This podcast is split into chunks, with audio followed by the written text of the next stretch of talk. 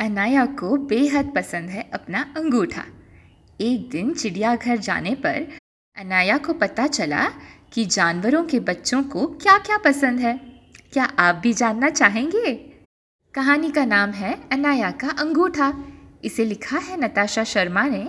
इसका हिंदी अनुवाद किया है ममता नैनी ने। चित्र निकाले हैं रुचि शाह ने।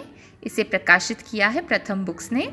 और ये कहानी आपको सुना रही हूँ मैं आपकी मोनाली मासी नाशिक से। अनाया को दुनिया में सबसे प्यारा है अपना अंगूठा। छोटा गोल मटोल थुलथुला अंगूठा, जो हमेशा उसके मुँह में रहता है। वह उसे सोते समय चूसती है, स्कूल में चूसती है, यहाँ तक कि झूला झूलते हुए भी चूसती है। अनाया सारा दिन अंगूठा चूसती है। अनाया के मम्मी पापा को ये बिल्कुल पसंद नहीं है। वे हमेशा कहते रहते हैं तुम्हारे अंगूठे से बू आती है। अनाया, बस भी करो। मत करो अनाया। अनाया। आज अनाया चिड़ियाघर गई है। उसके मम्मी पापा उसके अंगूठे को नहीं देख रहे हैं, क्योंकि वे तो जानवरों को देख रहे हैं। अनाया को दिखा एक हाथी। हाथी का छोटा सा बच्चा जो अपनी माँ के साथ पानी में छप छप नहीं कर रहा है। वह अपने पापा के साथ चिंगाड़ भी नहीं रहा है। वह अपने दोस्तों के साथ केले भी नहीं खा रहा है। तो फिर वह छोटा हाथी क्या कर रहा है? अपनी सूंड चूस रहा है।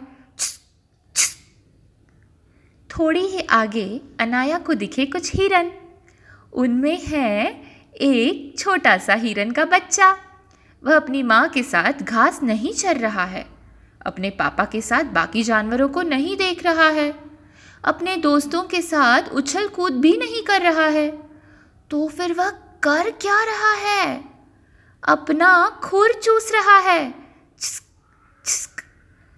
फिर अनाया को कुछ बंदरों ने पुकारा। बंदरों के बीच है एक छोटी बंदरिया।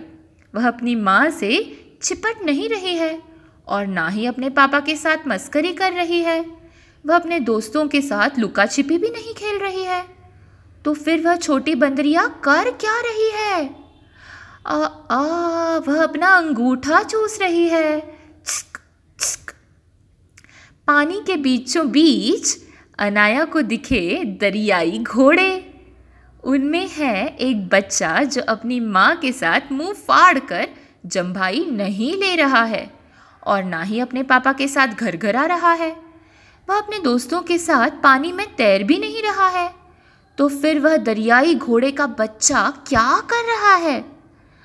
अपने होठ चूस रहा है। चिस्क, चिस्क। बाघों ने दहाड़ कर अनाया का स्वागत किया। वह देखो बाघ का बच्चा। वह अपनी माँ के साथ खर्राटे नहीं भर रहा है। अपने पापा के साथ मक्खियाँ भी नहीं उड़ा रहा है। वह चुपके से अपने दोस्तों पे घात भी नहीं लगा रहा है। तो फिर वह छोटा बाघ कर क्या रहा है? अपनी पूंछ चूस रहा है। चिस्क चिस्क। अनाया बैठी और उसने जानवरों के बच्चों के बारे में सोचा जो मज़े नहीं कर रहे हैं। अनाया ने अपने आसपास देखा। एक लड़का अपने पापा के कंधों पर बैठे हवा में हाथ लहरा रहा है और एक दूसरा लड़का बुढ़िया के बाल और फलों के रस के मज़े ले रहा है। अनाया ने देखा कि एक लड़की अपने कैमरे से फ़ोटो खींच रही है। दूर एक नन्ही सी बच्ची अपने झुंझुने से खेल रही है।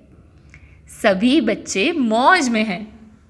अनाया ने अपनी नाक से नीचे देखा। उसकी मुट्ठी बंद और उसका अंगूठा उसके मुँह में। क्या अनाया अपने अंगूठे से कुछ और नहीं कर सकती? अनाया ने अंगूठा झट से अपने मुँह से बाहर निकाला। वह भाग कर गई और अपने मम्मी पापा के बीच जाकर रुकी। अनाया ने उन दोनों के हाथ पकड़े और एक, दो, तीन हवा में झूलने लगी और अनाया को पेड़ के ऊपर से देख रही छोटी बंदरिया ने भी बिल्कुल वैसा ही किया।